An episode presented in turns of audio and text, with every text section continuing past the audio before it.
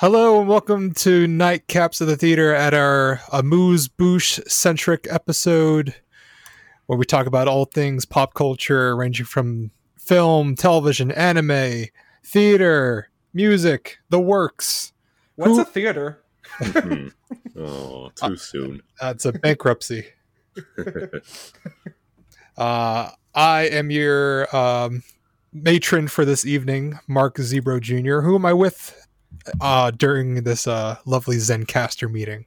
Well, um, I'm currently opening up a new pet shop where you can adopt an adorable ear of corn entitled Aw Shucks. I'm Jonathan Kwiatkowski. oh boy. Well, and my name is Matt Spreadsheet Defeat Cabrera. Hmm. These taxes ain't going well, baby. I know, tax season is extended. Uh, still not enough time. I Doesn't still help. think the rent is still too damn high. Doesn't help that I start in the last two weeks. You'll get it. it. There's literally a Simpsons episode about that too, where they like kick it into the the the tax office like a second before it's due. Uh, I gotta check that out. Yep. Wait, wait, I've never heard of that show. Oh yeah, yeah, yeah. it's been on the air for a while. Hmm, strange. Yeah. I, I only get CBS with my janky antenna. you and your your um your games. uh, CBS has the worst game show lineup, but we'll get into it. All right. Well, I if we're if we're done with the bantering, sorry, I, I was just, uh, double checking what I'm going to be talking about today. But uh, since uh, uh, we're all good and ready to go, why don't we start off with our first segment? Shut up, weeb. Since we're all shut up, let's all shut up. I I don't have anything to offer you. I'm sorry. I apologize. I didn't do my homework this week. Yeah, I think I've. Hmm,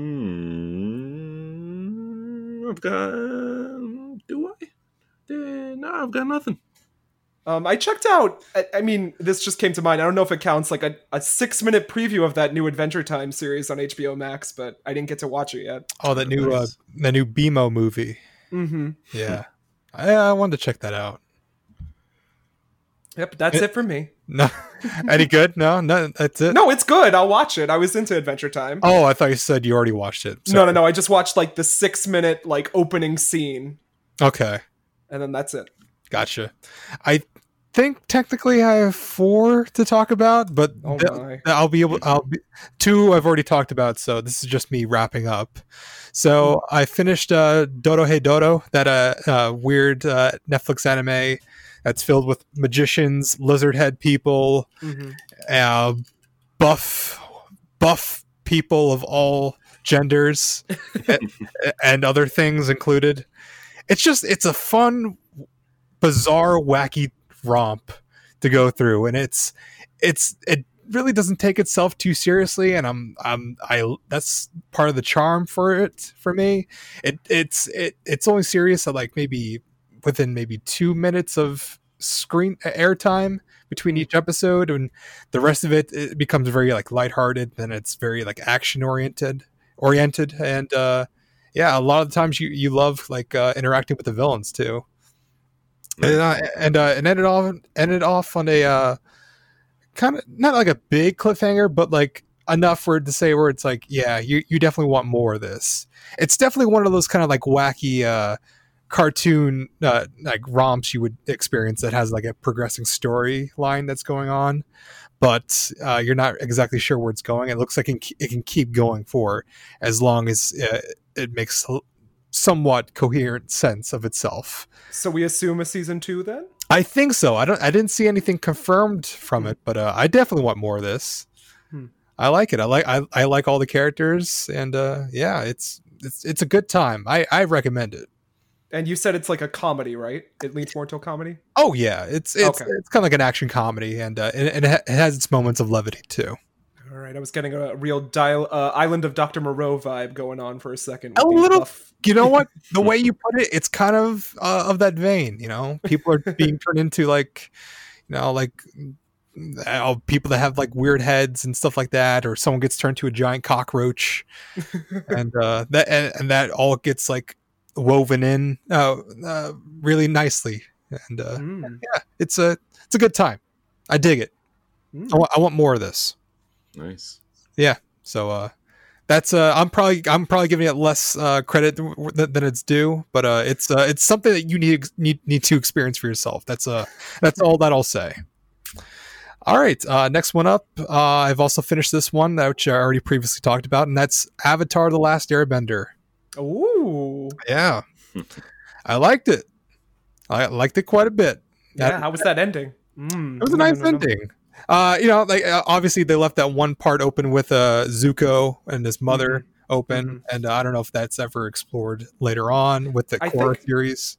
I don't think a lot. It might be in the comics. I haven't read them. Yeah, I know there's a comic series that I guess that takes place after the the series ends to kind of like maybe continue their adventures and, and whatnot. But uh, no, this this was really good. I, I liked it. I, I I like I like the way it ends too. You know, it uh, it doesn't end with like a massacre, and you you almost feel like there should have been more casualties, but uh.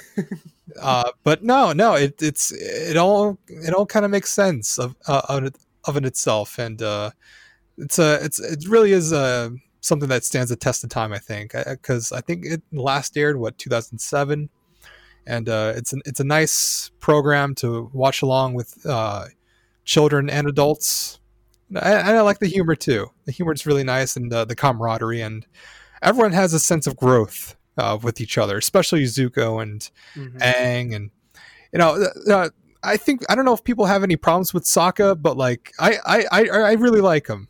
He's, oh, a lot of people love. I I think a lot of people love Sokka too. he, he's he's a big goof, you know, and that's it. That's his that's just shtick, you know, throughout Yeah. the whole series. But like that doesn't mean like he's just like a, an imbecile for for the whole run. And, and, uh, he. he he learned he starts to learn stuff within like the first three episodes which i i highly dig and uh you know, you know how to respect you know like your peers and uh you know those uh of the opposite gender as well and it's uh it's very very very well told i really i really liked it Now it's time to compare and contrast with Korra.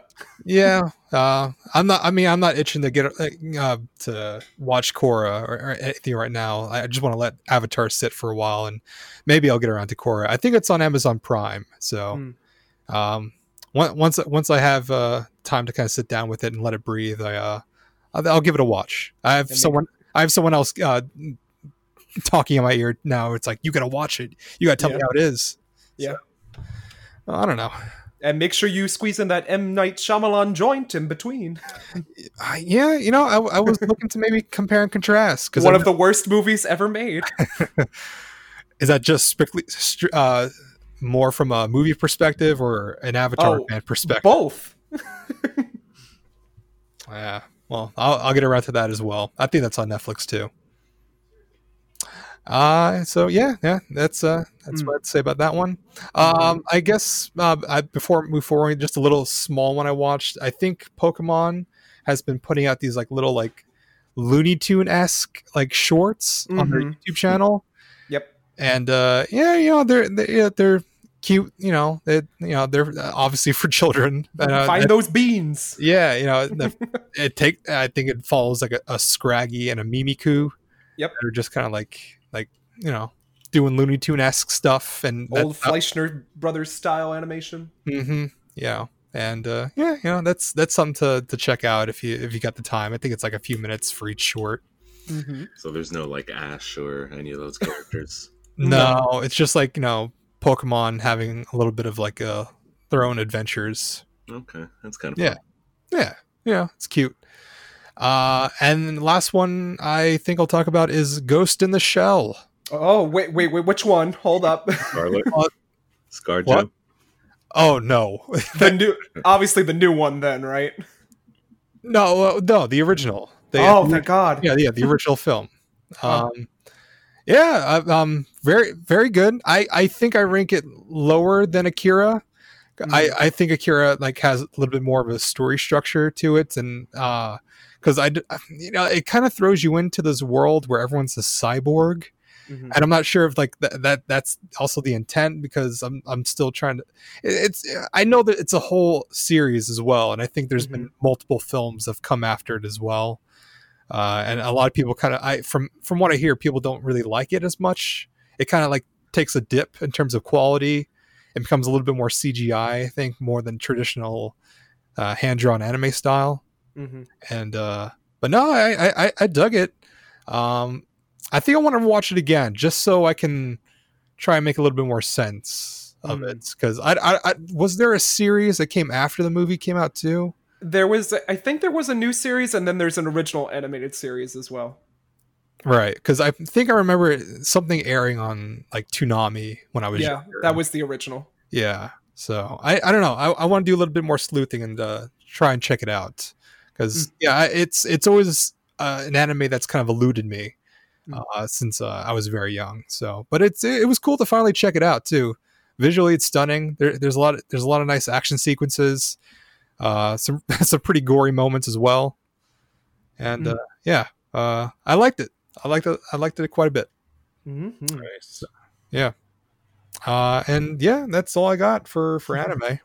All right, what's the next segment? Oh, Anyone well, remember? oh well, the the next segment would be TV court. Bang bang, bang bang. TV court sound session. Anyone watch any TV? Um, I guess I'll go because I've got a few things that I want to get out of the way. Um, first thing, Drag Race, All Stars 5, and Legendary on HBO Max. Both good. Drag content still up there. Um, like I said, with the uh, Backstreet Boys concert going on currently, aka Corona, um, it's very difficult for me to imagine them filming for a while. So this is going to be the last drag related content I'm going to get, so I better enjoy it for, for a good long time, I think. Yeah, Um, Drag but- fans are not used to a dirt content. We've had like three years straight of content, which is crazy. It's finally gonna get to go outside. I know. Yeah, well, not that, but Well. eventually. Um, other than that, uh, let's see. Should I start with the bad or the good? I think I'm going to start with the good. Um, meaning to check it out, as we mentioned pre-recording this. Dark is up, season three, the final season on Netflix. Uh, really like the show. Read the subtitles. It's like the German Stranger Things, but if the Stranger Things was like adult oriented and actually required you to think about things and didn't rely on your nostalgia. Uh, so I think it's better. I think it's a it requires you to actually piece together these these mysteries surrounding these characters, and uh, you may be time jumping. Mm. Hmm, that's all I'll say. um, I finished a great show uh, that I brought up, I think, a couple weeks ago. I finished Anne with an E on Netflix. Um, Oh, yeah. Right. It's by the Canadian Broadcasting System or um, company, Canadian broad, the CBC Canadian Broadcasting Company, and Netflix. Um, I believe they uh, canceled plans for a season four, um, and the fans. I thought Drag Race fans like were really vocal. These Anne with an E fans, I don't want to meet any of them in a, a dark alley at night because I'm pretty sure they can all wreck me. Um, but I'm with them. How much story was left to be told? Oh, there's a lot because all these three seasons were only based on the first book loosely, and um, the show adds a lot of material that isn't in the book. Um, the book subplots. Oh, Um, I just think it's a very heartwarming show. It's very well acted. It's got great kid actors. Um, um, I I just really enjoy it. And I wish it would come back in you know get renewed by a different company or channel and push for a season four. And I feel like fans are feeling the same way about that. Um, I haven't felt this good of, about a show since like Pushing Daisies, so that's Wow. that's high praise from me. yeah, that's huge. Yeah, and it does get cheesy because it's like a period piece, and they're in Canada, and you know it's like oh they have a prob a moral issue this week. Um, so I mean, if you don't like that kind of like mom drama like I do, the Degrassi. yeah, you know that's a close equivalent, Matt. A I period, I can't believe. a period piece Degrassi. Ooh, now there's an idea. Gonna put that down in the book of things to steal from you. um, another great show on television, of course, At Home with Amy Sedaris, produced by A24.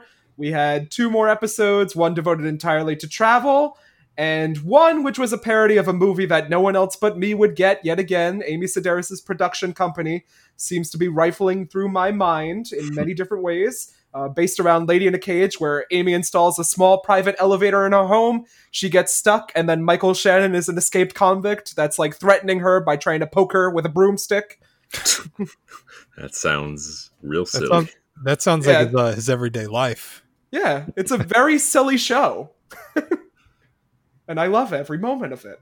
Oh, I thought you meant the movie. That was the plot of the movie. Oh well, no. Well, the plot of the movie is um, I think Olivia de Havilland gets stuck in a small private elevator, and it's more of a um, a playish piece where they just stay in one. They debate moral issues from this this point.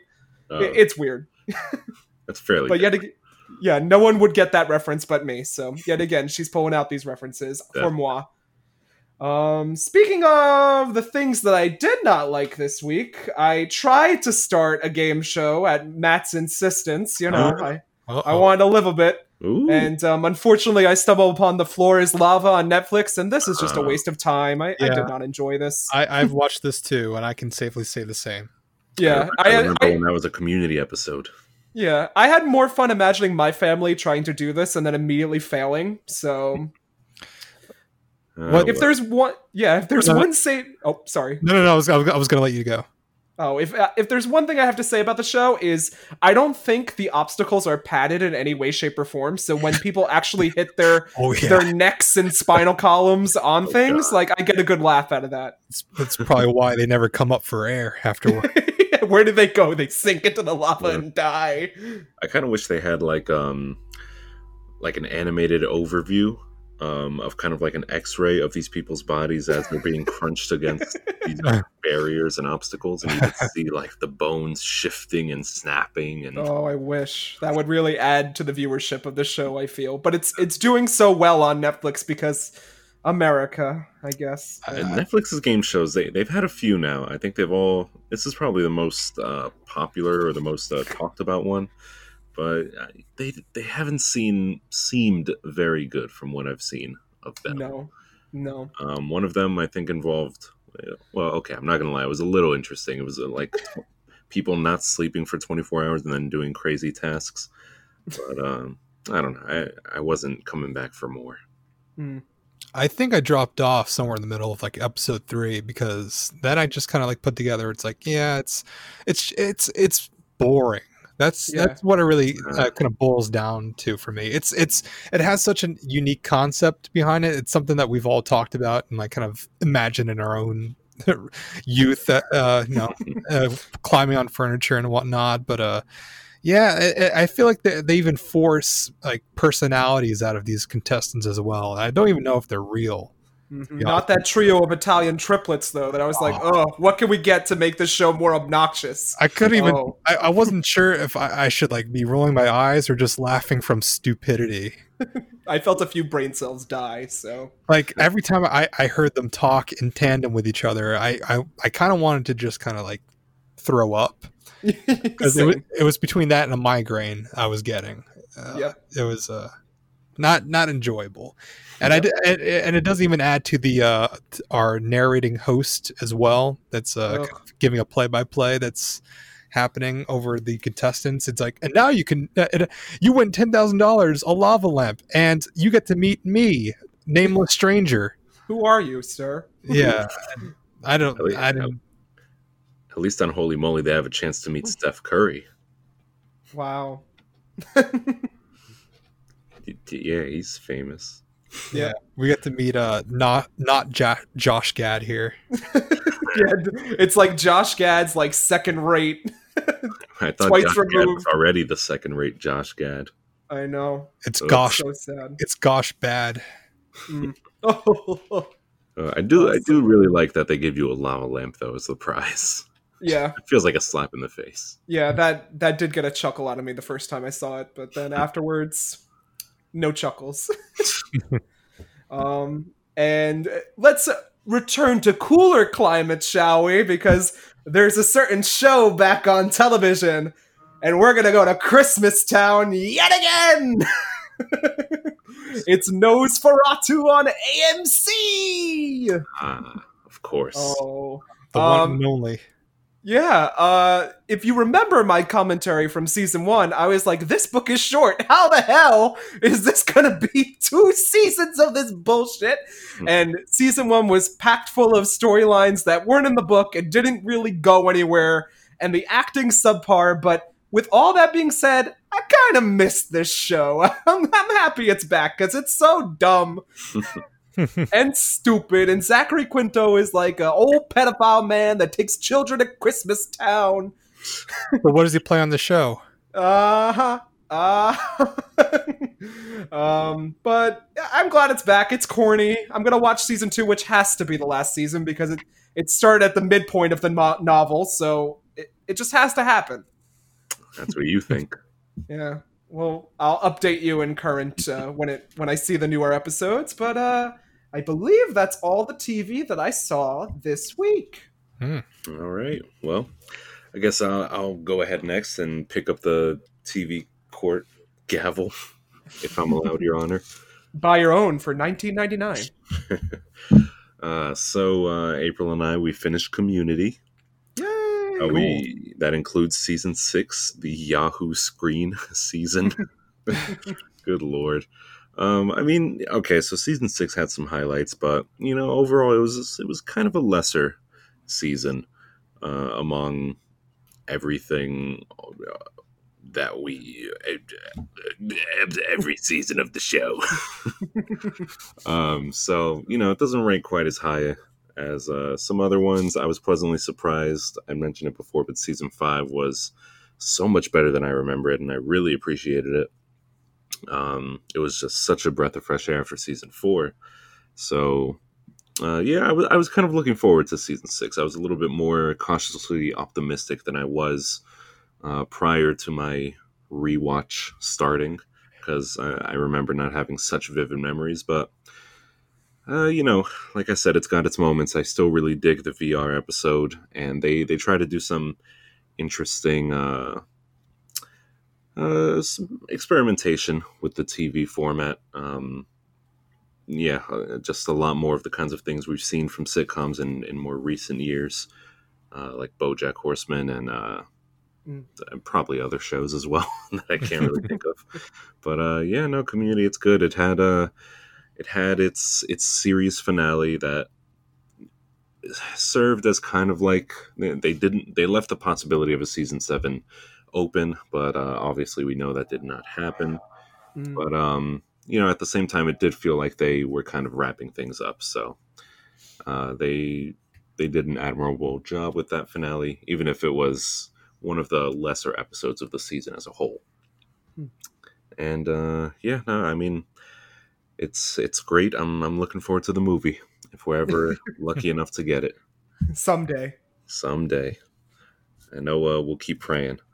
Oh, I do got to mention um, if anybody was interested in watching Community and you did not get to it recently, uh, you missed out. You fucked up Wow. because Netflix removed uh, one of the episodes in which Chang appears um, not quite blackface, but he Oh, God. appears as a a dark elf or uh, or a drow in a game of Advanced D&D, Dungeons and Dragons, and um, so it, it's not really blackface. It but characters, you know, jokingly kind of refer to it as such because it's it's really just black, and he has like silver hair and he has pointed ears and things like that. He, he really looks like an elf. That's like in this skin color, man. There, there's not a human being on Earth that is this black. It is. He looks. It's like he represents a void. It is like staring into an abyss. But um, Netflix, uh, the the people over there really are just so out of touch. They don't know what's going on. They're just trying to like do uh, political. I, I, I hate saying this um, because I feel like most of the time it's not warranted, but in this case, it actually is. They're doing Mhm. like a political, I don't know, grandstanding or virtue signaling or uh, Mm. other buzzwords I've seen on uh, the red pill recently. but um, yeah, so they removed this episode, which is. Um, you know, they didn't just cut the scene like they had done from some other shows. They removed the episode completely, which is one of the best episodes from the show, and definitely one of the fe- one of the first episodes that um, leads you into thinking that this is kind of a more mature show than you may have uh, been led to believe. Hmm. And uh, it has some like serious repercussions for the characters as well. So it's kind of a bummer that they just really lost focus of what was important here and, and just eliminated it entirely. So that really sucks. And um, yeah, if you haven't seen Community and you're interested in watching it, uh, pirate that shit. Yeah. Or uh, yeah, now go back to physical media.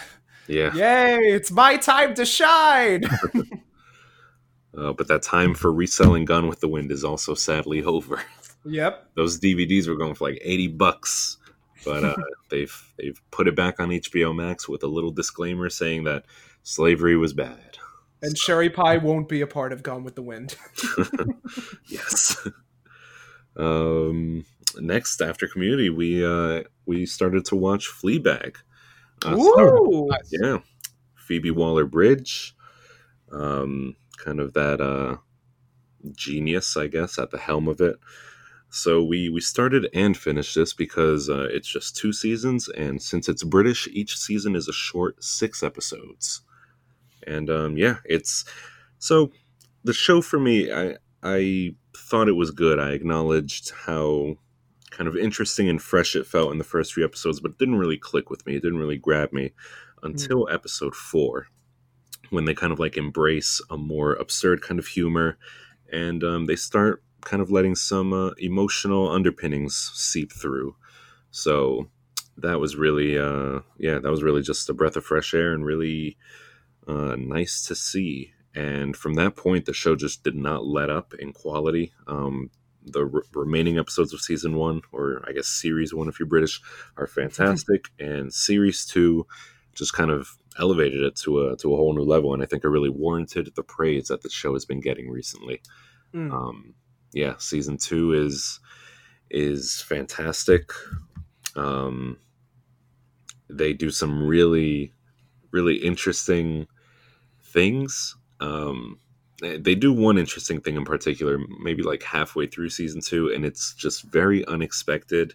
Hmm. And they do it like it's not even a plot twist. It, it really has no bearing on anything all that much, but they pull it off in just such like a smooth manner, and it just kind of uh, serves to enhance your enjoyment of the show and nothing more. It doesn't really change how you look at the show, but it just uh, enhances your your viewing. So I, I I thought that was really cool, and that was something I've literally never seen in media. So it was just really fun to watch.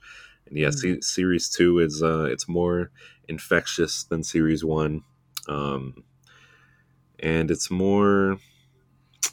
Well, I don't really I don't really want to spoil it, so I'll just say that uh, it is. Well, I'll say that the finale was probably one of the best finales I've seen for a show. Wow. Hmm. Hmm. So um yeah, definitely definitely check it out. That is a it is a high recommend, especially because you know you can binge it in like 5 hours I think. Uh, Hmm. the whole show. Next up, we have Killing Eve, another kind of Phoebe Waller Bridge adjacent property. Um, I have not come close to finishing series uh, season three. I am on, I believe, episode three. Maybe I, yeah, I think I just finished Hmm. episode three, and it's a little. I mean, it's good. It's solid. I like the characters a lot. I like the uh, the writing. It's well, I like the dialogue. Um, yeah, there's but- like a lack of writing on this show. It, like they Like- talk a lot, but it's always like circular talking. like yeah, the writing in terms of the story. it's kind of lacking. It's it's Yeah. unfocused. I noticed that um Villanelle in like the first three episodes of these of this season has like a different goal each episode.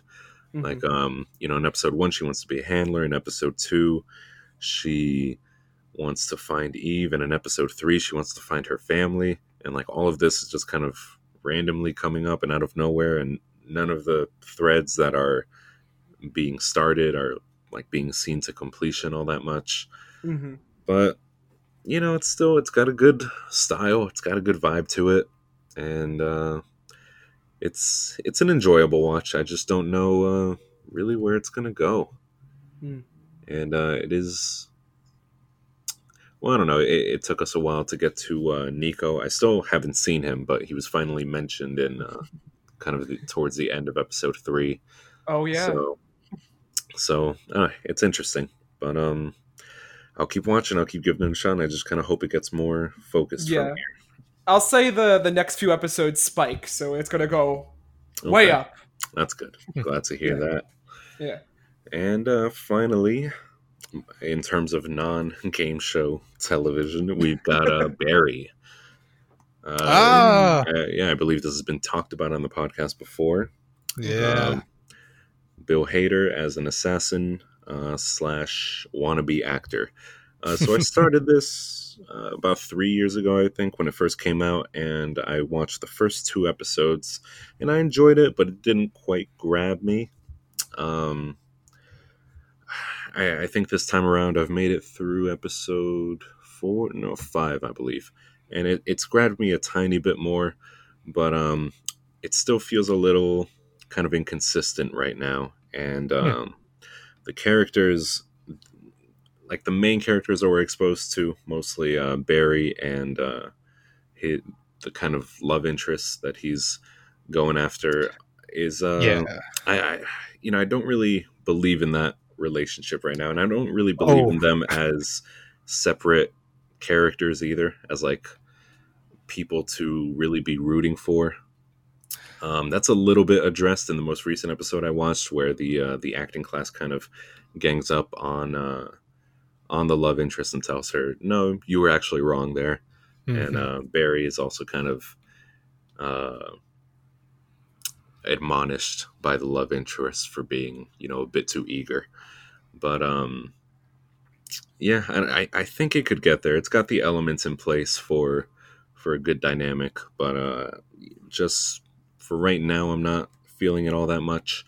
One thing that does really interest me is um, just kind of in these past two episodes, they introduced kind of a uh, daydream mechanic for Barry, where he kind of just envisions uh, what his what he wants his life to be like when uh, all his current troubles are said and done, and that really uh, I, I, I do really enjoy seeing that play out whenever it comes up on screen.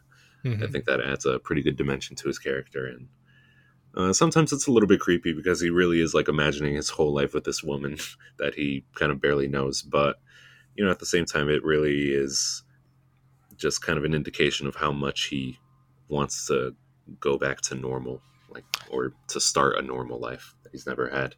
So I, I appreciate some of the interesting things that the show's doing, and uh, I hear season two is rather excellent.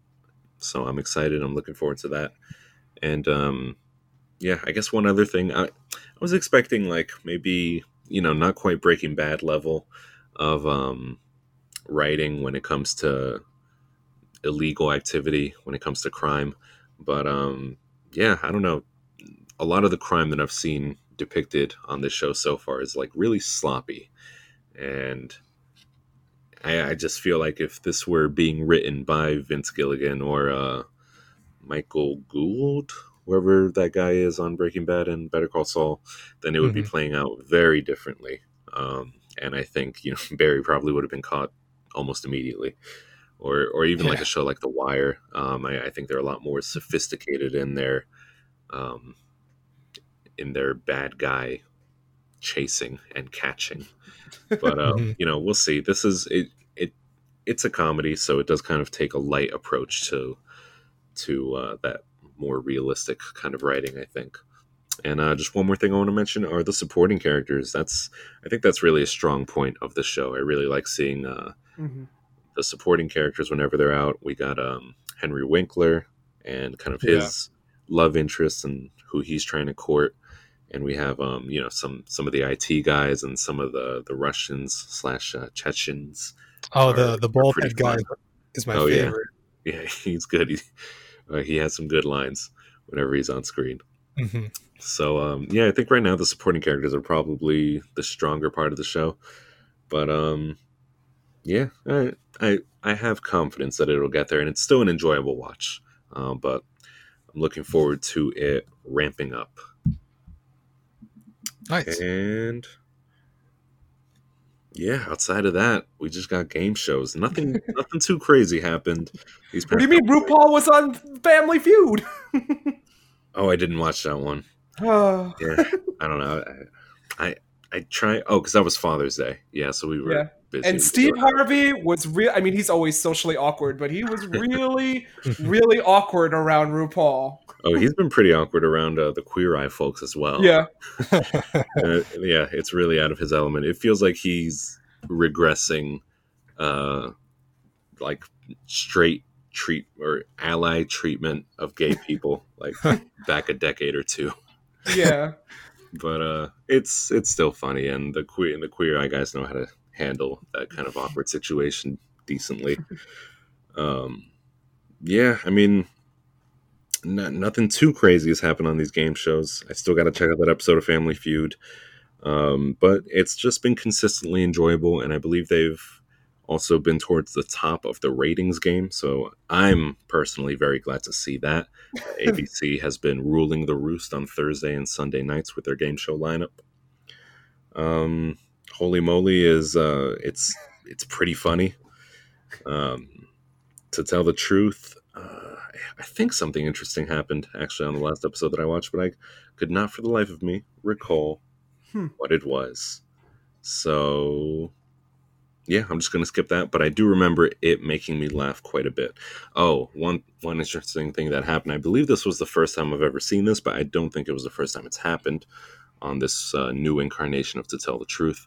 Uh, Mhm. Deon Cole, he uh, guessed all the contestants correctly. He he was able to identify who was telling the truth for all, I think, four or five rounds, and uh, for that he won. Uh, he won the Doris, which is the award show on that show, and it is a, a gold plaque of host Anthony Anderson's mom, Wow. who uh, who plays kind of a kind of a pivotal role in that show as well. She, I, I don't know why she's there, but she is she's like in her own section of the room. She's not like with the celebrity judges. She's just kind of like hanging out and doing her own thing, and she just kind of chimes in whenever she has a thought. But it's it's a pretty good dynamic, and I appreciate it. And uh, so yeah, Anthony Anderson told Deon, uh, "Listen, because you got everything right, you're going to be taking home my mama tonight." And he uh, handed him that plaque. I would have taken the money instead. Oh, there's no money. Damn. Um, yeah, I, I don't know. I think they had a good contestant. If I remember before next time we meet, I'll bring it up. And um, don't the uh, the Ryan Reynolds produced show with Adam Scott as host has been pretty decent as well. I think it's been picking up a little bit. It's a little less um, awkward and a little more quippy. Still pretty awkward, but um, you know, it, it, it's in a way that makes you chuckle. Mm. And um, I, I think they're good at picking entertaining families as well. Like this, the last family that was on the show, um, just in, particular, um, the son. It's it's a nuclear family, so uh, father, mother, daughter, and son. And the son is uh, he, he's pretty flamboyant, and he loves like lambasting his father Oh, like, good. like the dad will be you know just kind of doing a game pretty poorly and he's like what are you doing like you are out of this family uh, just like things like that just dissing him the, the the entire time but there is still like love between them because when um, all goes well they do um, hug quite a bit and they they really do show uh, affection Ugh, a hug. Ugh. I don't want to throw up on national television. but like it's pretty fun and i think it uh it does suit the dynamic of the show which is very very snarky. Um and the kind of jokes that they're telling on the show are high concept. Okay maybe not high concept but medium concept at least when it comes to game shows because game shows are um you know i feel like for a long time especially like 2000 to 2010 maybe game shows had like the lowest common denominator of jokes and like Mhm. cheesiness. And they just yeah just the writing was pretty much non-existent. But um now with this new crop of game shows they're they're trying to focus on that. They're trying to pick that up a bit and it shows. Um and i think the culmination of that is in this show don't.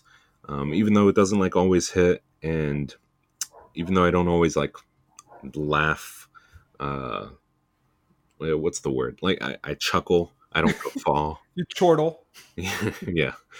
Um but uh yeah it really does feel like that is one show where maybe half of it is a game show and the other half is really like dedicated to just jokes um running jokes and things that they're they're trying not to be formulaic with.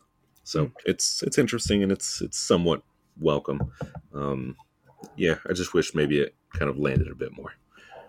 Um, one thing that I will mention when it comes to uh, Holey Moley, one kind of highlight of the past episode, um, or maybe it was uh, two weeks ago, was uh, Zac Efron showed up just really randomly. He was in the crowd and he was supporting one of the contestants whose name is Tanner.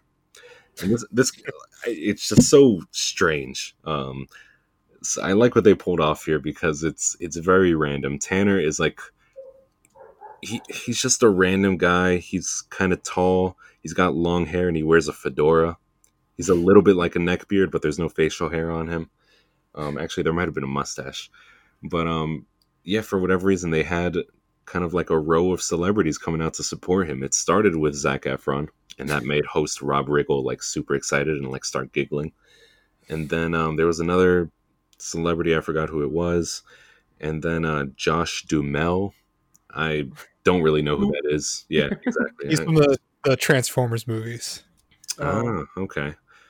But uh, yeah, then he made an appearance, and yeah, they were all supporting like their friend Tanner Beard, which is just so strange. But it was it was pretty fun to watch that play out. So props to Holey Moley 2, the sequel, for pulling that off. Using their Disney slash ABC clout to recruit uh, Zac Efron to reanimate him and bring him onto the show before freezing him again. and uh, that's that's it for me for TV Court. It was a long Mhm. segment, but um, that's pretty much all I'm gonna talk about this week. Don't really have much else, so so say goodbye, man. yeah, pretty much. Signing off. yeah, right. All right. Uh, mine should be relatively pretty quick. I already talked about the floor is lava with uh with you guys. Um, next one uh, that came out uh this this week, I think it was Tuesday actually, and it was a new comedy special by Eric Andre, and it was his uh Oh, I saw that too. I forgot. legalize everything. Yeah. So yeah, it it uh you know if anyone's not familiar with Eric Andre, Eric Andre is pretty much a, a man of chaos. uh, and yeah, it, I think it, it it opens up with a his typical Eric Andre show, like dressed as a police officer, and like he gets out of a of a, of a police car, and he's doing this kind of like man on the street kind of shtick. There's like a, a camera that's somewhere, someone's filming this. He's got a mic hooked up, and he's just like talking to random people on the street in New Orleans, saying like, "Come on, you want to smoke this weed? Come on!" He's carrying a bong around with him. Yeah. he pulls his pants down and starts like humping like a wall like oh oh yeah you know typical and um i think that's the best part of the whole special. And that's that's not even the comedy. Yeah. i um this or the stand-up rather. I i'm not a fan of this. I i i i understand like his style. I don't think it translates well to stage for me. I think what I think what he was doing here, it, it felt like uh, an anti stand up special. And Hmm. just- in some way because it's it's really just him screaming the whole time and him just saying, "Oh, the last time I did shrooms, my eyeballs ran, you know went to the back of my head, and I said, "Oh, Four Loko, come back," or you know some something of that kind of nonsense, basically. Like he's just rambling on not missing a beat, but at the same time, it's like I'm not finding any of this funny. Mm. And I didn't, I couldn't find myself really chuckling. Maybe at the the tail end when he takes yeah, with the mom. he takes uh, he takes someone's Yeah. uh, cell phone, he calls their mother and puts it like somehow hooks it up to his screen, and the mom comes on, and then like she's like he's like oh where are you like you want to smoke weeds and then she pulls out like a bag of edibles and which is like oh that's that's pretty random but it's like was any of this staged perhaps like would that mother really have like a bag of edibles Well, my parents would. So, just so you know. but uh I don't, I don't know i didn't i wasn't really buying it you know I, I, it, it, i've seen better i think. That's that's that's my big takeaway. I just i didn't find myself really laughing as much as i wanted to during this. Like i, I love eric andre i love i love his shtick. i love i like uh there's a movie i want to check out that's been out for a while with him and tiffany haddish that kind of embraces more of that uh, eric andre style like um or even like bad grandpa type of uh thing where like it's like Mhm. shocking like random passerbyers sort of like borat style too but uh Yeah, more, more, that- more in line with his that movie.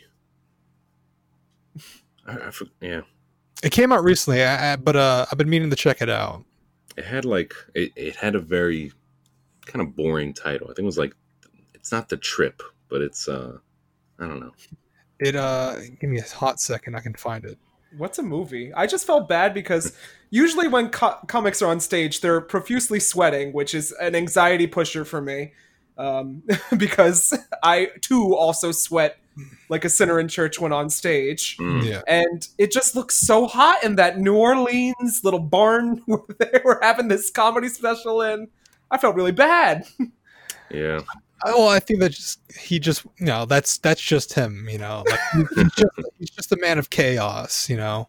Yeah. Uh, oh, Yeah. that uh, that movie you're talking, Bad Trip. Oh, so- ah, I was so close. All right. Yeah. The trip. I think that means you know, I'm like as in like you know, he's having a bad trip. I think that's kind of. I see. takeaway of it, Yeah. Uh, yeah, I, I I could definitely see that. I don't think his style would translate super well to just kind of straight stand up. You need more. uh Yeah, it is more like high concept stuff that you need a budget for. It didn't it didn't feel like like the the audience was like laughing too much too that was kind of like Right. my takeaway. There was like there was like some like roaring cheers when like he would say something you know like uh, especially when like he says the titular like part of his special like we should legalize everything and then everyone's like yeah whoa and and, and then it kind of dips down when like he starts like rambling again. Mm. so i don't know. I was i wasn't crazy about it. Wasn't for me. That's a shame. Yeah uh john did you have anything else to add to it Um, I thought it went by super quick because it's like a 54 minute special, and I was like, I pretty- looked down for a second and I like passed out on the sofa because I was alcoholic or like drinking or whatever. And then when I woke up, it was over. it's a it's, Yeah. it's a nice sign of saying you loved it I mean, I'll, I mean, that's not. You know how I feel about stand-up comics. Like they're, I never find them funny. That's why I like um, Hannah Gadsby, and she does like a more cerebral, like a TED Talk ish uh, comic special, Mhm. which is something that I can follow and has like a plot line, and uh, I think it's a higher brow. I hate to say, I do love Eric Andre too. I love the good stoner humor that we got going here, but. I just never find them funny, but it did pique my interest, and I did manage to get through it. So I guess that's saying something. I mean that all that that all boils down to just comedy, and you know, comedy's subjective. You know, like ev ev we all find something uniquely funny, and uh, Yeah. you know, like I, so I, I don't know, like uh, like every every comic has a different way of like telling their own kind of shtick. So uh, yeah, this one didn't do it for me. Mm. So I don't know.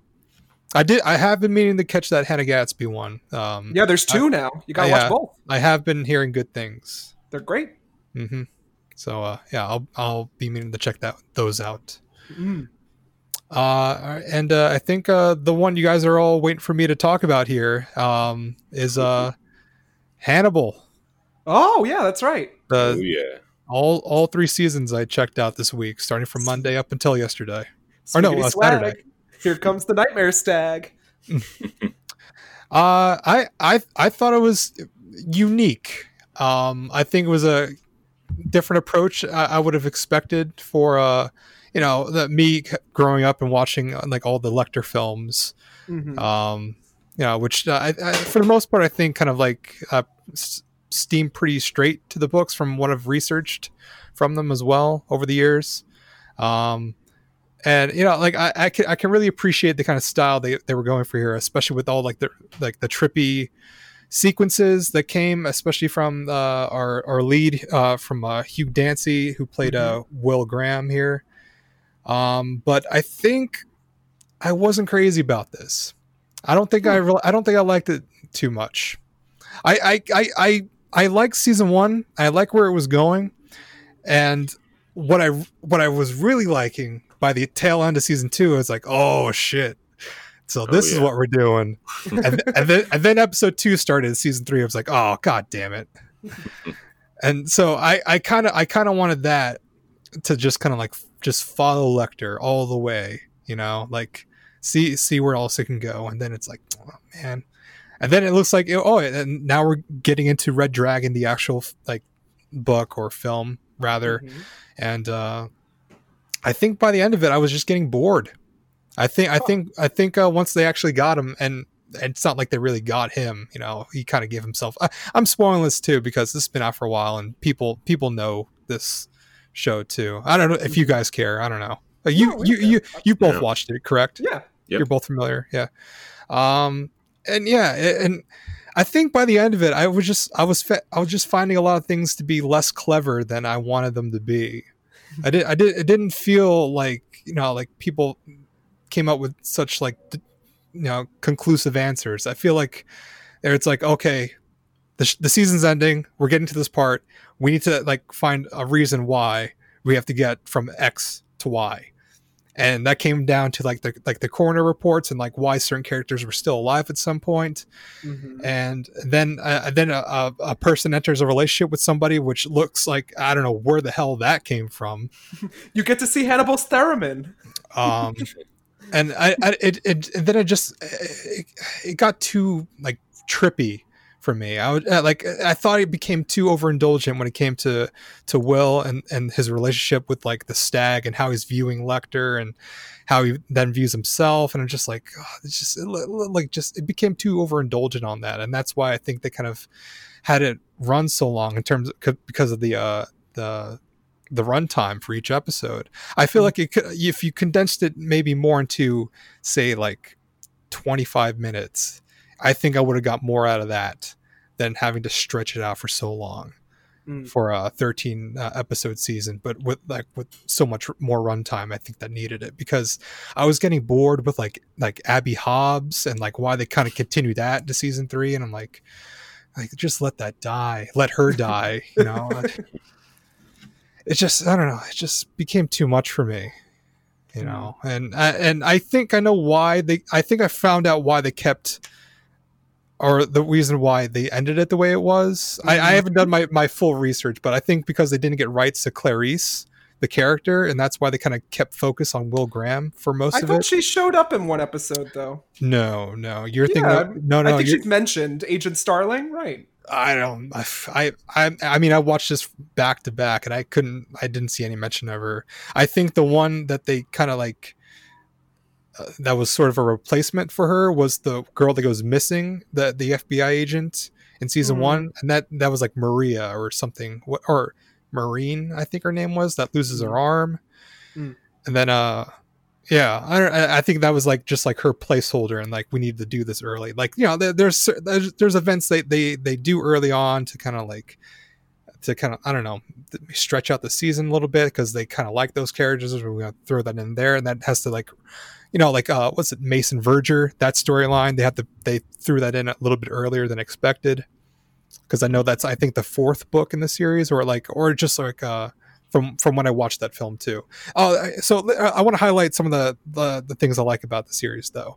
I really I really like uh, Laurence Fishburne and I, and I really like uh, uh, Mads Mikkelsen here. Yep. I I think that Oh, they're yeah. two of the they're two of the biggest highlights for me. Yeah, And that like fight in season three, I could tell that that was your favorite moment.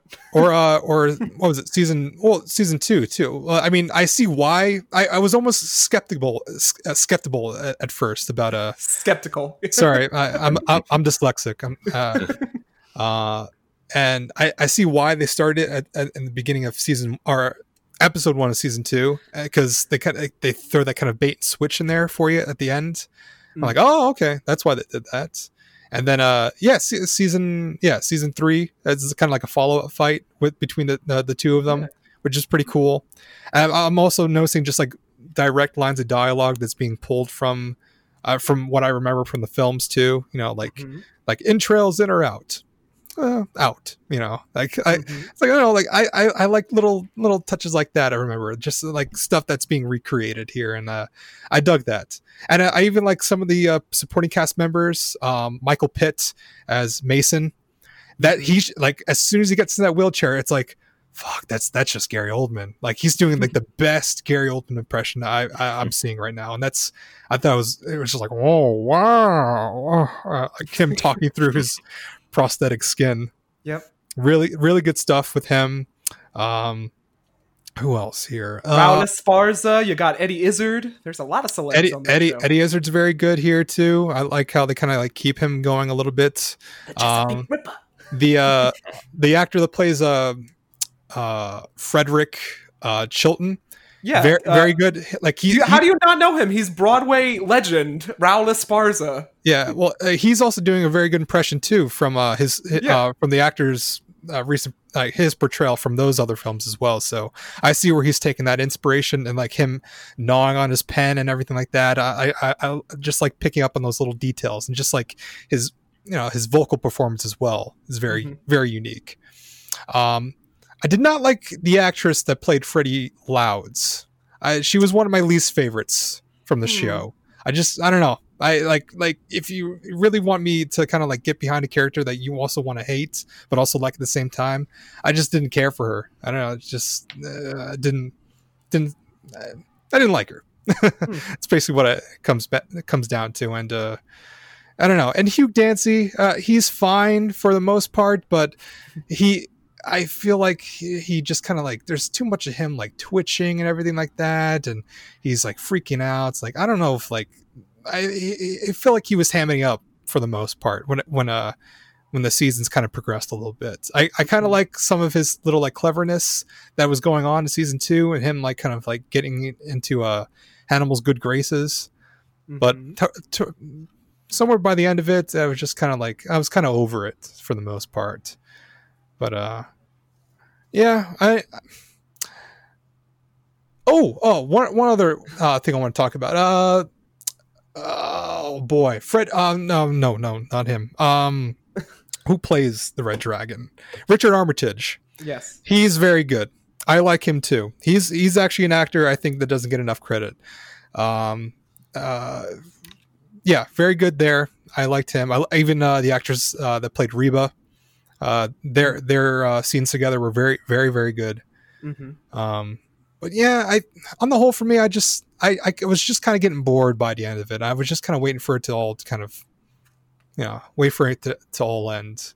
I don't know. It just it wasn't a show for me. I think, but when it when it came came to the end of it, so I mean, I don't know. I like you guys are more experienced with it and praised it more than how I'm giving it credit for. So I don't know. How do you guys feel? I I just enjoy Hannibal's like decadence. You know, the way it's shot, the way it looks. hmm Um, the score, I love the trip out moments in season three. Um, it does kind of go into like Tumblr territory where it's like, oh, we ship these two now. Yeah. Can't wait to see what's going on here. And I mean, that's part of the the camp that I enjoy too. I'm like, this show, it's so up its own ass that it's artistically relevant. So Mhm. that that's why I watched Hannibal for because when he's walking around in his super suit in like season one or season two, Mhm. and then he's like, "Will you be my friend?" Hello. It's like Yeah. he's, a, he's a serial killer. Like, what is going on here? I think what was it in season three when when he's finally in his cell? I'm like, why does he have such a lavish cell? How come he's not in more of a Because uh, he's a more padded doctor. room? Yeah, but that doesn't make sense. That he, that does he doesn't have those kind of those kind of uh, quality uh, those uh, resources. Hmm. Those should be stripped away from him. and I mean, they pushing Chilton down the hill on fire in a wheelchair. I- that Like, should have been Freddy. That should. oh, that should I loved it. I loved That- every moment. let me tell you something about that. Uh, so back in the day when uh, we used to do cast sleepovers uh, in back in high school, Uh huh. no, the, no. Basically, what we what it, what it comes down to, we skipped the next day of school after like Sunday's performance would close, and skipped school. and Oh. uh, we we would all have we like most of the cast would, would get together and uh, we would have a cast sleepover and we just stay up until God knows when. We would be insane, and then and then Red Dragon comes on. And by the by the time Philip Seymour Hoffman gets into the wheelchair and it's rolled down the hill set on fire, we were all pissing our pants laughing yeah. at this moment. But that's part of what Hannibal does. It's like it's so over the top dramatic that it's stupid. Oh, but no, but I thought Red Dragon. I thought the film did it much more comical and like because there's no music playing, it's just this random guy who's walking, and it's just like, what the fuck is this? this this uh this puppet is in a chair set on fire.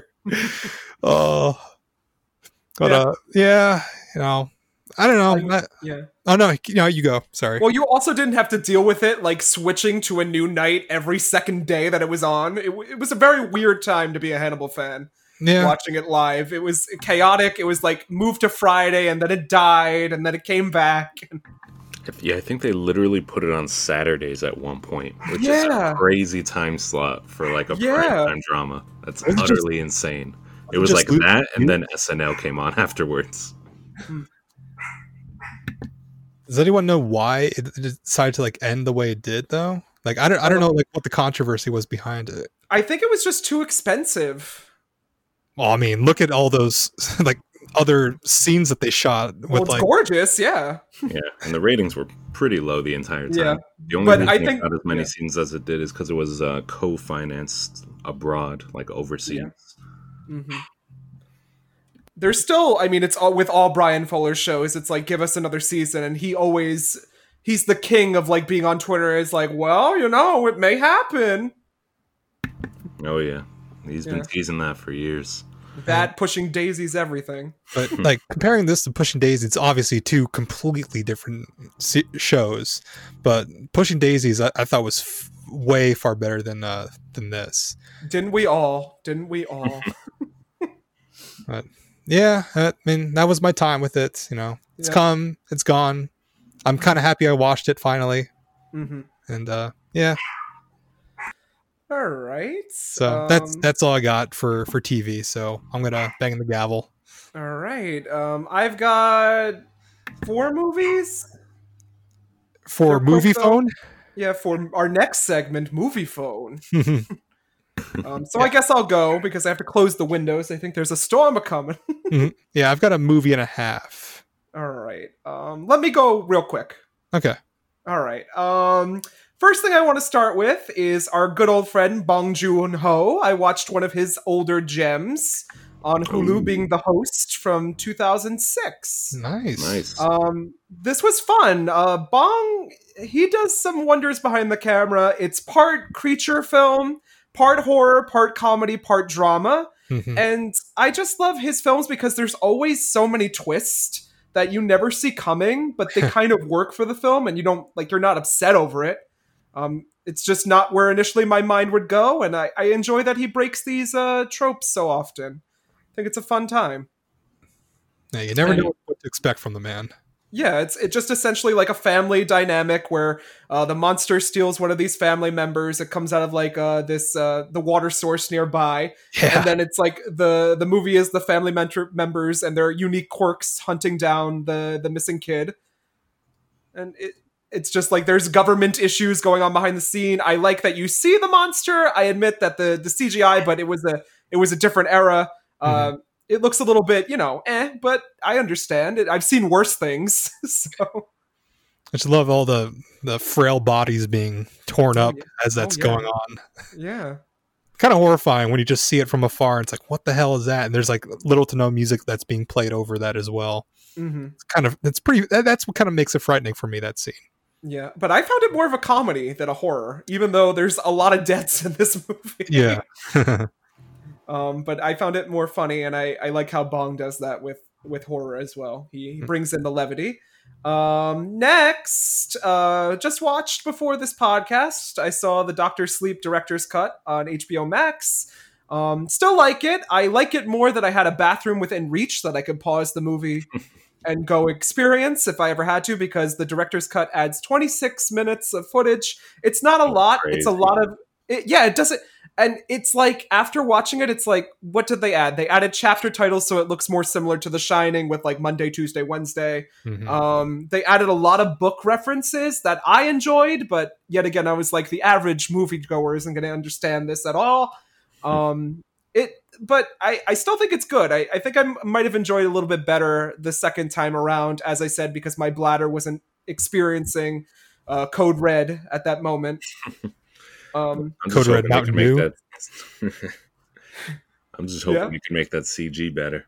Maybe in the final cut. I see. I didn't have a problem with the CG though. It didn't look that bad because it had had that Mike Flanagan like Instagram filter over it.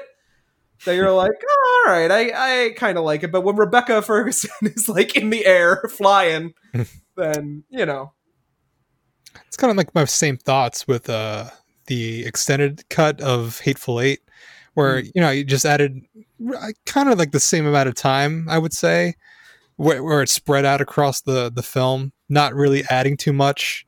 If anything, just a few lines of dialogue, maybe an entrance here or a different perspective there. That's about Mm. it. hmm Um, but I would still highly recommend it. I think you might enjoy it, Mark. Mhm. Um, I think it's so cool that they give it a put the- The director's cut on HBO Max.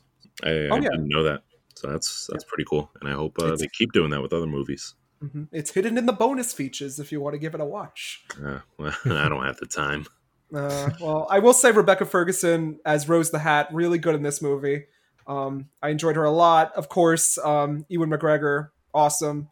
Um, I I am of the team that I think that woman who did the uh, the Shelley Duvall impression did a really good impression of Shelley Duvall, but Matt is in the opposite camp, so Well, I can't really. I, no, I just think they use they reused an audio clip. I don't. no, that it's actually- her. It's her. That's how good it is. I don't know. Because I had just seen The Shining, like maybe like a few weeks before Doctor Sleep. but I, I don't know. I think she's great. I, I love it. I think it's good, and it they take enough. Um, it doesn't feel exactly the same as the book. They take some liberties. They cut a few characters. They add a few more um, gruesome moments, um, and I kind of enjoy it for what it is. Especially since we know Stephen King was up in arms against the Stanley Kubrick version, and the fact that they get so many references to the Kubrick film Yeah, that's true. is, is great in itself. So I have to appreciate the little things, you know. Yeah, Yeah. this one it was just interesting to me because uh, it, it didn't feel horror like at all. Yeah, um, yeah. I, I don't really think it was marketed that way either. It always surprised me when I got around to actually seeing the trailer that I was like, "Oh, this looks like an action movie." So uh, it feels more like Stranger Things esque Mm-hmm. in terms of uh, horror content and just like action than uh, than a horror movie. In Mhm. case any listeners have reservations about that. and they shouldn't. um, next, uh, we gotta return to this banger of a director. I saw another Lars von Trier movie that I've been meaning to see for a while. Mm. Um, Lars von Trier, of course, you know the house that Jack built, um, Melancholia, um, other things that are very Maniac. depressing and weird. um, I saw Dogville, which uh, for a long time I'm really interested in because it has a cast after my own heart. It's got Nicole Kidman, Chloe Sevigny, Mm. um, Patricia Clarkson, Lauren Bacall, and I think this might be my favorite Von Trier film because it is filmed in a very theatrical way. It's filmed in a Brechtian style, which, if you don't know, Brecht, theater director, used to like bare minimals on stage, very little props. Um, essentially, the set that they're on is just a single singular set with chalk drawings around like Mrs. Johansson's grocery, um, a gooseberry bush, and it's just outlined in chalk. And these actors are just acting with very minimal props on camera, and they're pantomiming a la like Our Town, going into buildings, sneaking into mines. Right. Um, I, I just like that style on film. I think it's it's very artistic. It's theatrical. Um, it's also plays like a, an older theater piece because Nicole Kidman, as Grace, our heroine, stumbles into a town, kind of hoping to escape the mafia. But this town initially seems to be like you know a, a bunch of poor locals with good hearts, and then they devolve into like the scum of humanity. And we see how Grace reacts to that.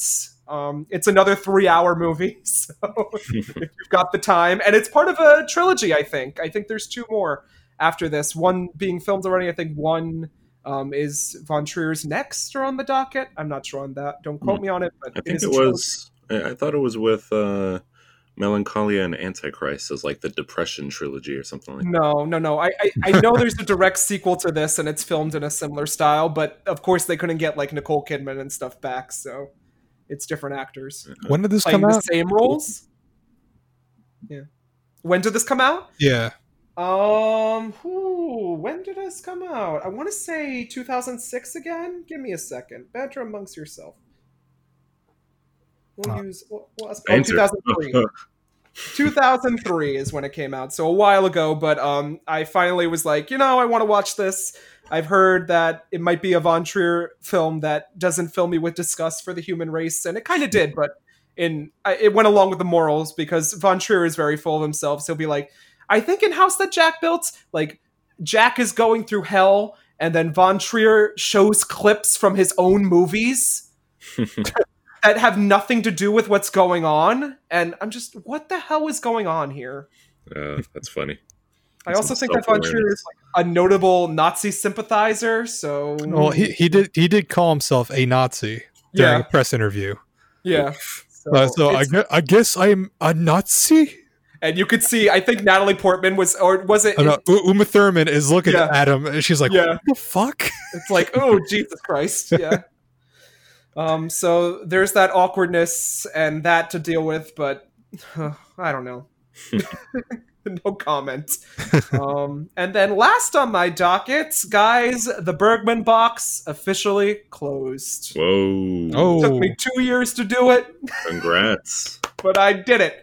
Um, and boy, did it go out on a bang uh, with a five hour, 26 minute television version of Fanny and Alexander, uh, considered by many to be uh, Bergman's magnum opus. Uh, this is basically. Oh, sorry. That's Yeah, almost as long as one of our podcast episodes.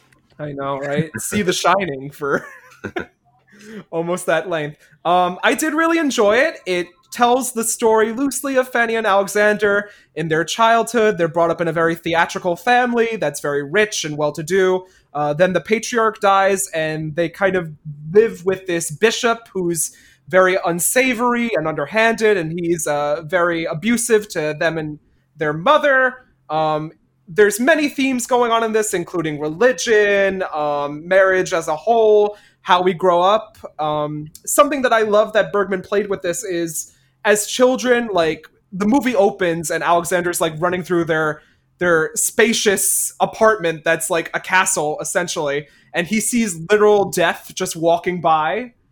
and it's like through the eyes of the child, things seem extraordinary and almost fairy tale esque. Um, there are some creepy moments in this like there's some ghost scenes talking about how like the bishop's previous marriage like they were so abused that they drowned themselves and we we get a ghost coughing up water on alexander uh it's a little bit freaky um but it's it's very bergman i will give it that it's not my favorites and i don't think i could squeeze in a five and a half viewing um, on this podcast anytime soon but I get that he was kind of piecing together the tools that he created as a director and his life experiences, and I just love his appreciation for theater. So Nice. nice. it's been a good run. Um, we will see a Bergman eventually, but I, I gotta find the right one. I gotta find the one that's that's just right for this podcast. You're gonna watch this movie. Maybe not today. Maybe not tomorrow. but someday. Um, I think I'll return to them when I'm much older because a lot of them are dealing with like coming to terms with your old age and dying, and you know, uh, being in a loveless marriage. so maybe someday I too can be in a loveless marriage. Uh, one can only hope. Yep. And um, that's all I watched with my movie phone this week. cool. Uh, all right. Let's see. Uh, like I said, I, I've watched a movie and a half. So let me let me start with the with the half first. Uh, this is a new film that just came to Netflix. Uh, it's called Eurovision Song Contest. Oh yeah. Story yeah. of Fire Saga. Uh, this is uh, starring Will Ferrell and uh, Rachel McAdams as a Icelandic pop duo that are looking to make it and uh, attend Eurovision, which I Yeah. believe is a real thing. From uh, Oh yeah. Oh, we, yeah. we on disc jockeys. I mentioned them two weeks ago. oh Yeah. shit! yeah. It was Uh, postponed this year, though. Yeah. Oh yeah. Uh, well, like I, it's the most I could say right for, for right now. It's a movie. I, I, I, I- I stopped because I think I was just I was getting bored. I think that's kind of like what it, what it really came down to. Like I didn't I wasn't like hating it. I was actually I had quite a few chuckles.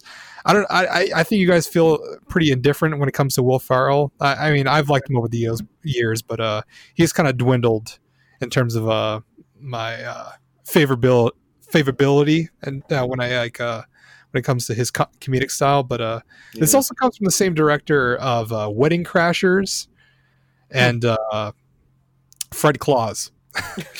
Great.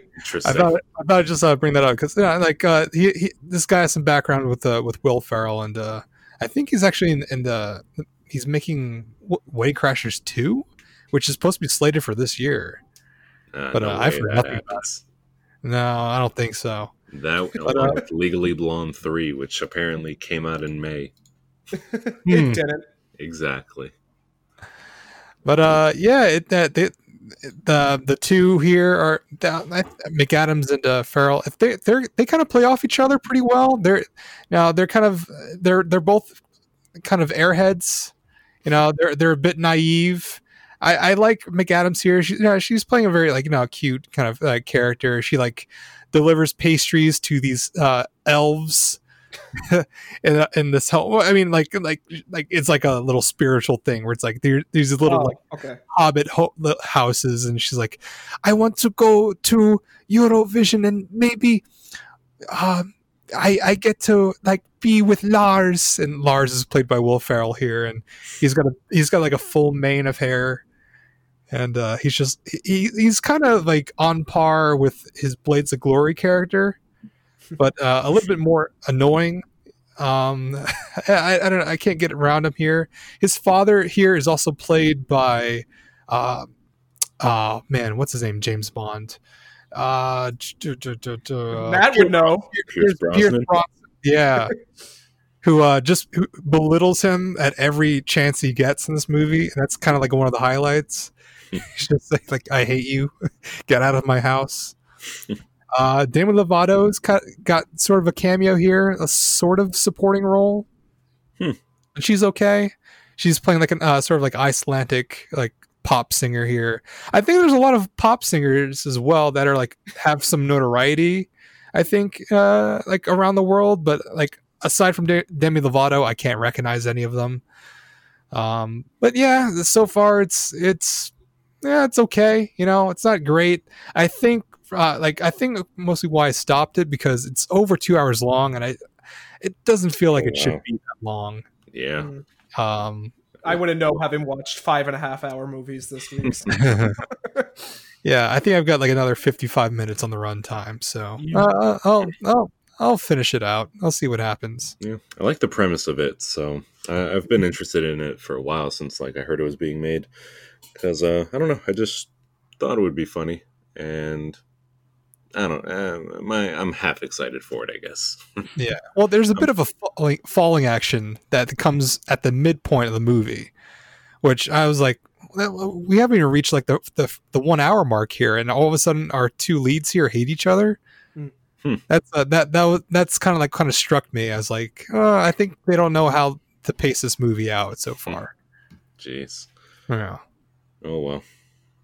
Well, we'll see. I'll I'll I'll have the final verdict uh, next time.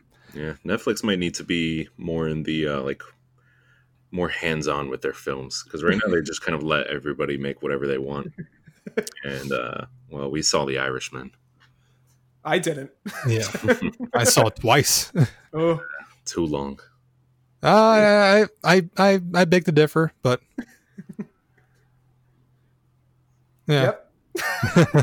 Oh, sorry. I, th- I thought Matt you had something else to say. Oh no. Oh. Well, you know, you know, Netflix is kind just kind of just becoming that dumping ground now. It's Yep. becoming it's become the new straight to DVD in some way. So, yeah, but uh, yeah. So uh, last one I think I have here is an evening with Beverly Luff Linn. Oh, why? Why does that sound familiar to me? Well, you might know what this is if you know the director. Uh, Uh. so this comes from director, writer, I think producer, uh, Jim Hosking, and this man Hmm. is known for one of the best movies of our generation, and that's The Greasy Strangler. Oh, ah, Ah. yes. Yep. So, it, Yep. uh, so I love this movie. I I think IMDb did a dirty here by giving it a five point seven out of ten. You really think that, dude? I, I think it should get 11, 12, oh, maybe 20 Wow. out of 10. wow. Obviously, I'm over exaggerating here, but I really do like this movie. Nice. Uh, mostly, there's that also just comes from uh, my love for the Greasy Strangler as well. Mhm. Um, so let me just break down the premise premise for you. This has actual an actual premise or a structure rather than uh, the Greasy Strangler, uh, which is just built on nonsense. But also this movie, but with actual plot investment. So this stars Aubrey Plaza and Jermaine Clement. Mhm. Um, uh, Aubrey Plaza is married to uh, Emile Hirsch here, who uh, runs a coffee restaurant. Who's kind of a sleazebag and just kind of flaunts his stuff around and yells at his employees. We do see a couple of his regulars here from uh, the Greasy Strangler. Uh, one of our uh, Braden, uh, the lead from the from the other one, who's the son of the of the Greasy Strangler. uh, he he he's he's doing a very awkward job here, and um, it's got Matt Berry from What We Do in the Shadows. it does, Yeah. yeah. He, he plays a pretty um, important role here as well. He plays Rodney von Dunkensteiger. He's very good. I, I know him more so from the from the IT crowd, but yeah, Yeah. after like looking him up too, like I know that's that's where he's more most prominent right now. Uh, but uh, our our titular character here, Mr. Beverly Luff Linn, is Craig Robinson, Mhm. and apparently Aubrey Plaza and him have had a previous love affair, and this might be Craig Robinson's best performance yet. uh, so like when he's introduced here, we don't even know who who and what he is.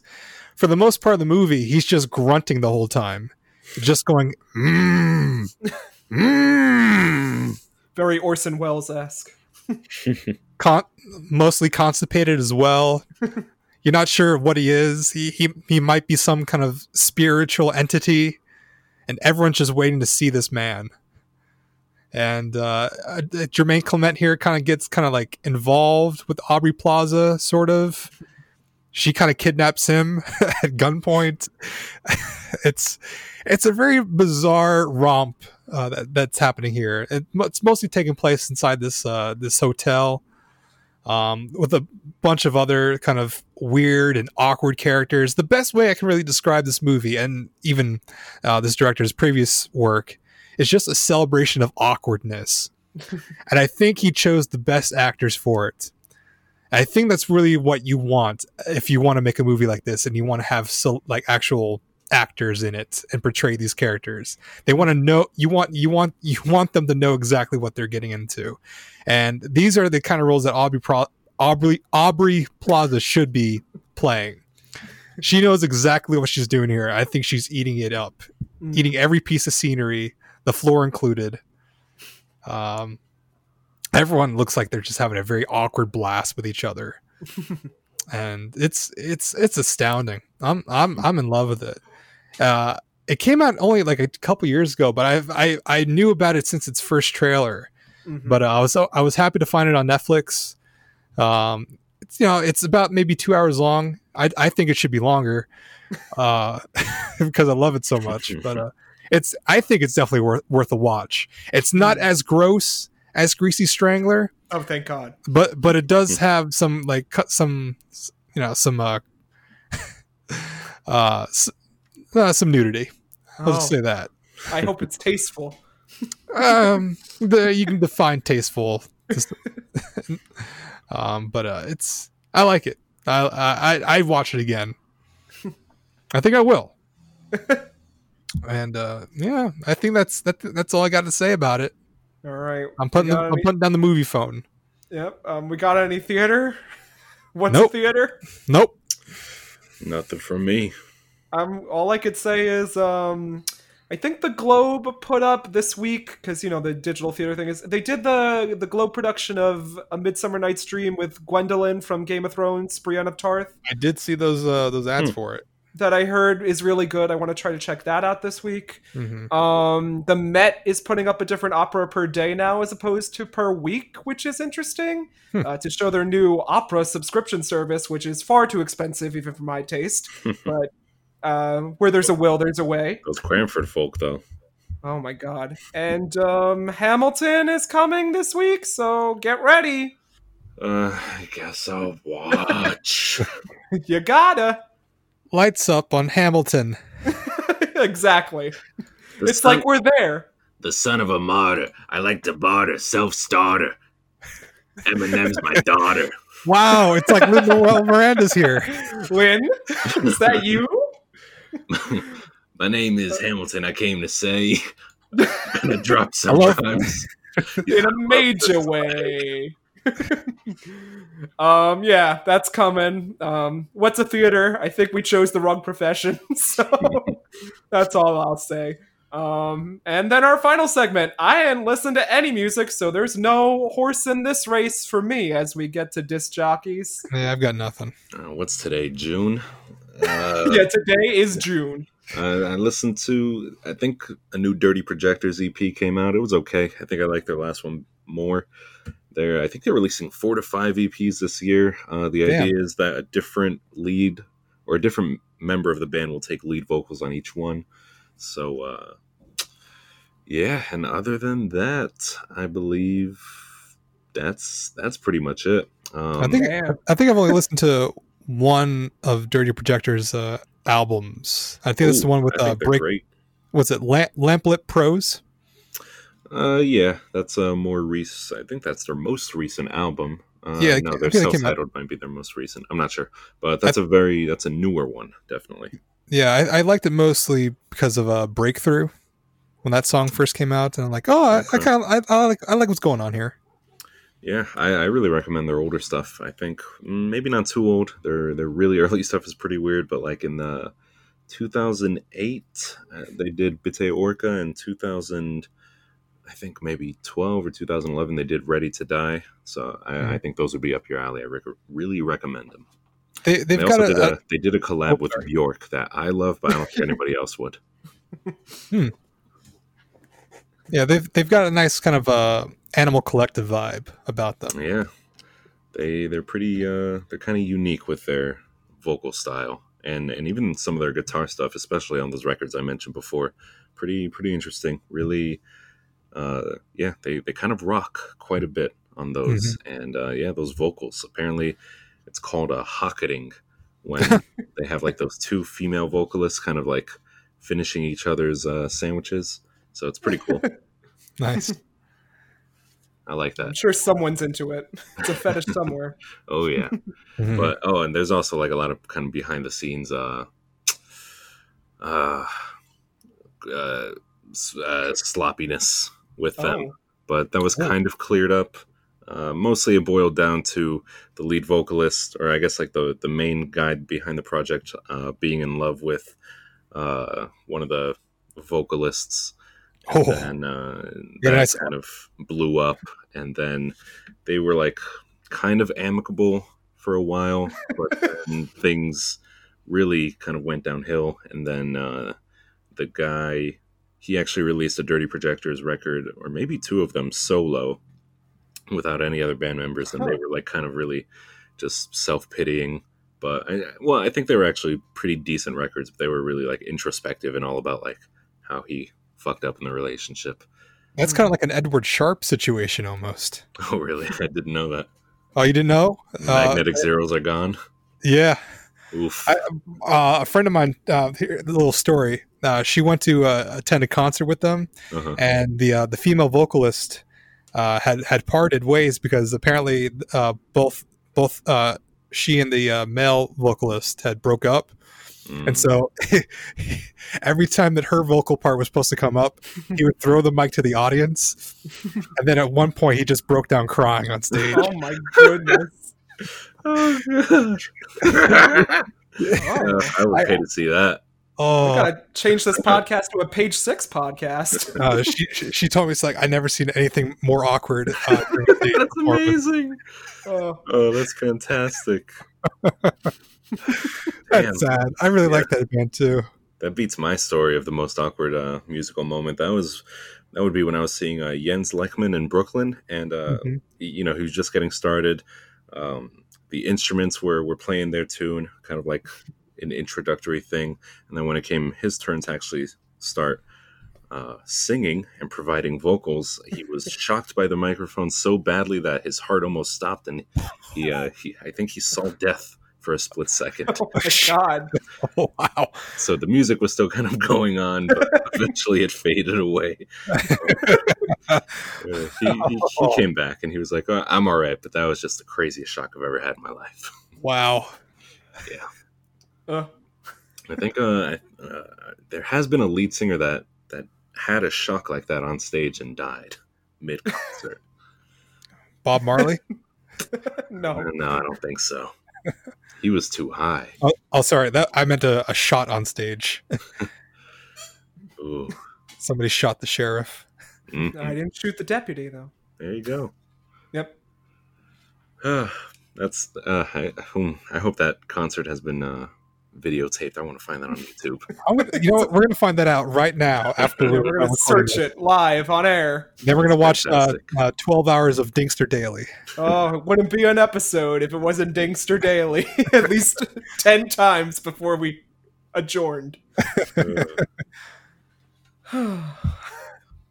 Who's gonna send us off today? Well, I I guess on that note, this uh, brings us to a, another fine end to our Amuse Bouche episode. But uh, if you want to catch more of our rantings and more of us crying on stage during a performance, where, where can the audience find us? Um, you can find me hopefully getting shocked on stage that I see death. I wish I was there. Um, but seriously, you can follow me on Twitter at DrinkAndReadJK, on the Instagram at Losing My Mind JK, or follow my other anime podcast, Anime Was Not a Mistake, on most podcasting platforms. Uh, we currently watched. Uh, we're continuing our retrospective on Mobile G Gundam, and next week for our special 69th episode, we're going to be taking a dive into panty and stocking with garter belts for a raunchy madcap time. interesting. Hmm. Our first non-safe for work episode. Wow. Will, will there be video? Ooh, how much are you willing to pay? How much are you willing to see? My whole tax return. we got time. Uh, you can find me over on Instagram at mzebro jr. or Man Who Wears Hats over on Twitter. You can find me. Uh, I've got a new stage show called uh, the the Floor Is Lava Part Two, and um, yeah, it's just me jumping uh, from set piece to set piece and trying not to touch the ground, uh, because uh, we all know that the the ground represents uh, my my wife and dog leaving me, and so Yep. I, I may break down mid performance, but uh, stay tuned. Get out your popcorn. yeah, I'll Cue the pop it laugh track. Would it be funnier than the Eric Andre show we watched, or Hmm. I don't know? Yeah, for the first ten minutes of sobbing, I think it'd be pretty comical. But And then it would just be sad. yeah. Afterwards, come uh, people begging for refunds, Hmm. And me Well, saying, the- "Nope, you didn't read the fine print." There's a Dingster cue in here somewhere, isn't there, Mark? you can insert it into the editing. I'll just edit that in at the end of every episode from now on. Oh, we're gonna get sued.